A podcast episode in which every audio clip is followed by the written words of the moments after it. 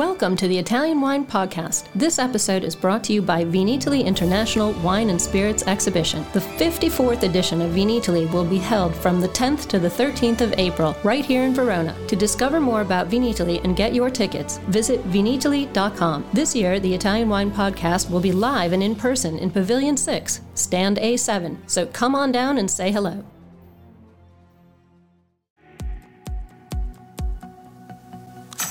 Listen to the Italian Wine Podcast wherever you get your podcasts. We're on SoundCloud, Apple Podcasts, Spotify, Himalaya FM, and more. Don't forget to subscribe and rate the show. If you enjoy listening, please consider donating through ItalianWinePodcast.com. Any amount helps cover equipment, production, and publication costs. Until next time, chin chin.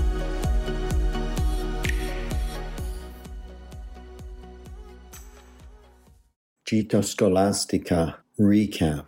We're now in Taormina. It's Sunday morning. I wake up and I look out from my balcony and I can't even see Etna today. As the clouds have moved in, the wind is switched around to an easterly. The sea is rough outside the Straits of Messina and it's a completely different day. We left Etna yesterday, very early in the morning. Stevie, Andrea, and Davide were returning back to Verona for the Masi Prize, uh, which was being awarded to Professore Attilio Scienza. We, on the other hand, were coming off the volcano to Taormina, where we are here for three days to take part in master classes for Taormina Gourmet almost as soon as we left the volcano, as we were picked up from our hotel at Linguaglossa, Etna erupted. We didn't hear the boom, nor did we hear the rumbles the previous night, which apparently were going on. But it was another eruption, in fact, the 59th this year. And by the time we arrived in Taormina and checked into the Hotel Diodoro, where we are for a couple of nights and where the Taormina Gourmet events are taking place, it began to rain black volcanic ash quite hard, almost like small hailstones. Soon this black ash had covered the balconies, it had covered the streets, it rained rained on us as we walked. Uh, quite extraordinary. A centimeter, maybe two, just in the streets of Taormina and over, covering everything cars, people, terraces, everything. Returning to our time for the Gita Scolastica on Etna. On day three, from Passo Pisciaro, we visited another important wine property in the same northern area of Etna, the Palmento Costanzo. The Palmento Costanzo was begun by Valeria and her husband, Signor Costanzo, and it has been the most remarkable transformation of an ancient abandoned vineyard on the north side of Etna in the Contrada of Santo Spirito, as well as the transformation of an ancient abandoned palmento, a large one, into the most modern winery to produce a range of Etna wines that continue to respect the tradition of Etna and yet which are produced in a modern style that is very impressive. The vineyards themselves on the dry stone terraces leading up the mountain have been restored, respecting the tradition plantation in Albarello Etneo in the Quincunx uh, formation, and indeed many of the vines are over 100 years old. We're beginning to get an understanding of this concept of contrada wines, wines from the different parts of Etna that reflect uh, a cru terroir, that reflect the area from which they are made. At Palmento Costanzo, they're taking this even further, producing not just contrada wines, but wines vinified from particular parcels within the contrada to really give a reflection of terroir, of place, of particularities of how small changes in soil can be reflected in the wines themselves. The Palmento was a big one, a big stone building, and this now houses uh, the modern Palmento Costanzo winery. Very impressive, very impressive wines. Particularly enjoyed tasting these cru wines uh, 466, 468, and 464. Subtle differences, but also notable. 464, much richer, much harder tannins, a wine that needs time to continue to age, whereas the 466 was more forthcoming, brighter fruit. And it will be very interesting to see how these wines continue to develop. We enjoyed a wonderful lunch in the restored area above the winery of local foods produced from vegetables from the Palmento's own orto and salsiccia al ceppo once again to accompany these wonderful red wines of Etna. From Palmento Costanzo, a project that has been done in a remarkably short time, just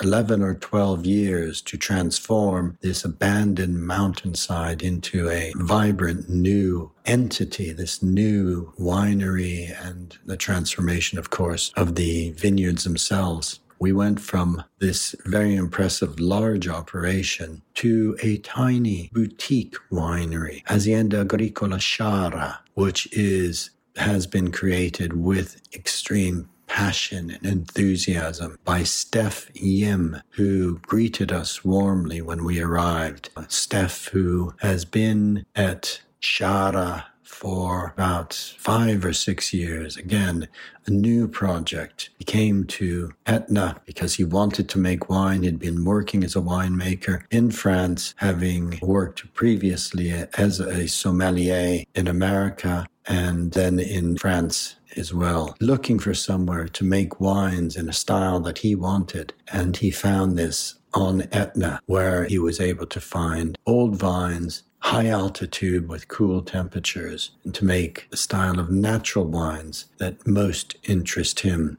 A winery on a completely different scale than we had previously visited. Tiny, handcrafted wine. At most 12,000 bottles can be produced in a good year, but wines made with real personality, passion, enthusiasm, and love. An orange wine, his white, made from Carricante and Catarratto. Very, very interesting, intriguing fermentation in amphora. A wine that was particularly enjoyable with some of the salumi that he had put out for us. And Steph was eager to show us his highest vineyard, a small vineyard situated at 1,200 meters up the slopes of Etna. He wanted us to taste the wine actually in the vineyard. And he was so compellingly persuasive that we abandoned the strict timetable of our visit to follow him up the mountain, driving up the flanks of Etna, almost to where the tree line stopped, passing abandoned terraces, seeing sheep and cows in the road, the smoking volcano always just beyond, just tantalizingly above us. 1200 meters is very high for a vineyard in Europe.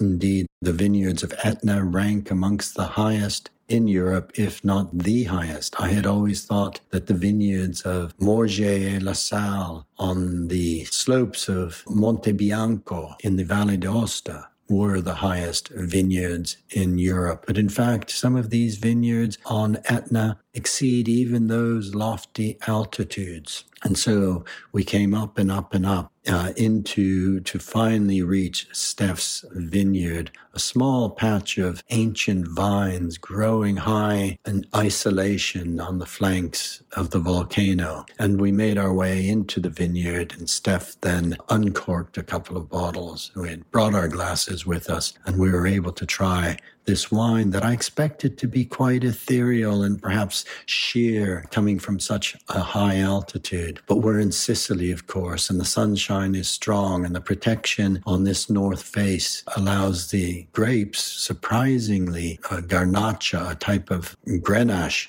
old vines planted up on the mountain to ripen to quite a full and a luscious style, a wine that was beautiful to sample way up on the slopes of Etna.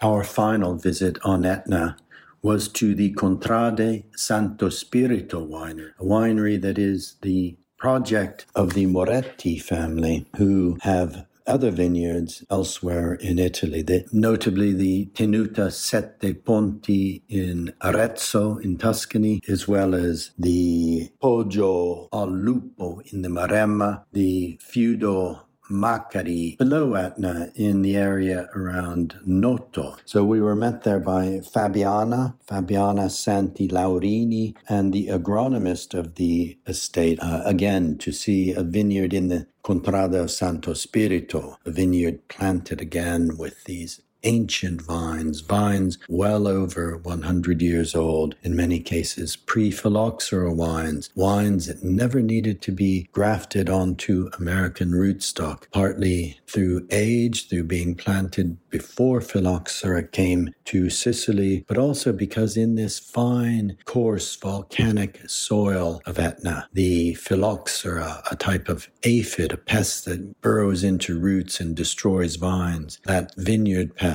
cannot survive in this volcanic soil. So again, it was another opportunity to learn about the restoration of ancient vines on Etna and this story of how one of the oldest wine producing areas in the world, certainly in Italy, where vines have been grown for literally thousands of years.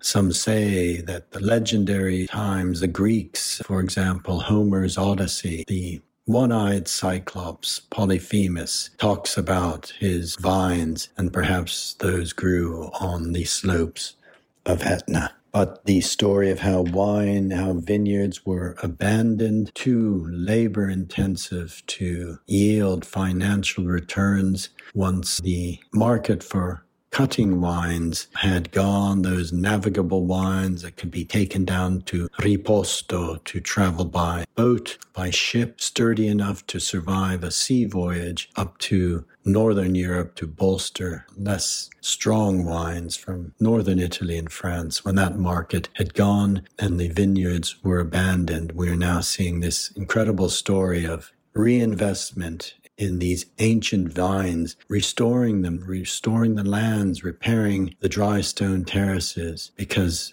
on this volcanic soil at high altitude with old vines, wines can be made that are quite unlike any others. Wines with elegance and finesse and power. And this is the story of Etna. So we then went down to Randazzo to enjoy a, another wine tasting and a simple dinner amongst wine producers, amongst friends, people we had met along the way. Pietro Russo, the winemaker from Donnafugata, who I had interviewed just days earlier when he was making wine on the island of Pantelleria, was there. And Gabriele, Italy's first master of wine, joined us for the evening. So it was a wonderful conclusion to three days of learning tasting, feeling what Etna is, feeling this volcano, smelling the volcano, touching the volcanic soil, and again seeing these ancient old vines. A real opportunity to learn, to enjoy, and to discover. And so, as Etna was erupting without us realizing it at the time, we came down to Taormina. We're on the coast now in the northeast of Sicily. I'm looking out over the sea now with waves pounding on the beaches. Quite a rough day ahead of us. It looks like we'll have some more rain, but we're here for two more days of masterclass tastings that are being organized for Taormina Gourmet. Very, very well done. I've already attended some fascinating tastings. One of the most interesting yesterday was a blind tasting of, of wines from the 2016 vintage for Brunello di Montalcino for Barolo and for Etna Rosso. Really fascinating to see how these wines share some similarities and how uh, they're also, one can deduct from color, from tannin, from acidity, perhaps make educated guesses of which wine is which. We have a few more days of tastings before we return home. It's been a really fantastic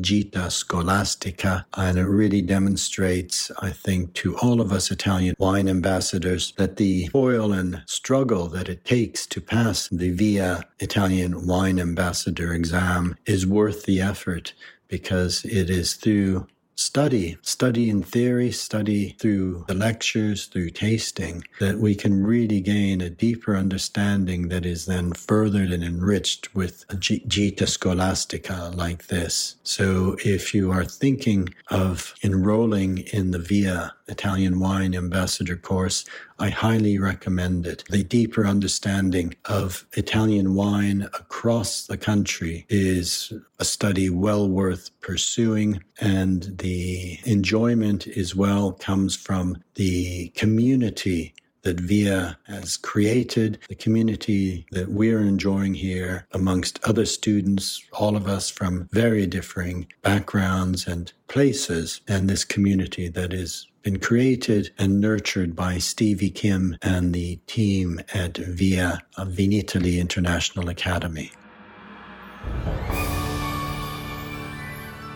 Thanks for listening to this episode of the Italian Wine Podcast, brought to you by Vinitaly International Wine and Spirits Exhibition, the biggest drinks trade fair in the world. For more information about Vinitaly and tickets, visit vinitaly.com and remember to subscribe to Italian Wine Podcast and catch us on SoundCloud, Spotify, and wherever you get your pods. You can also find us at ItalianWinePodcast.com.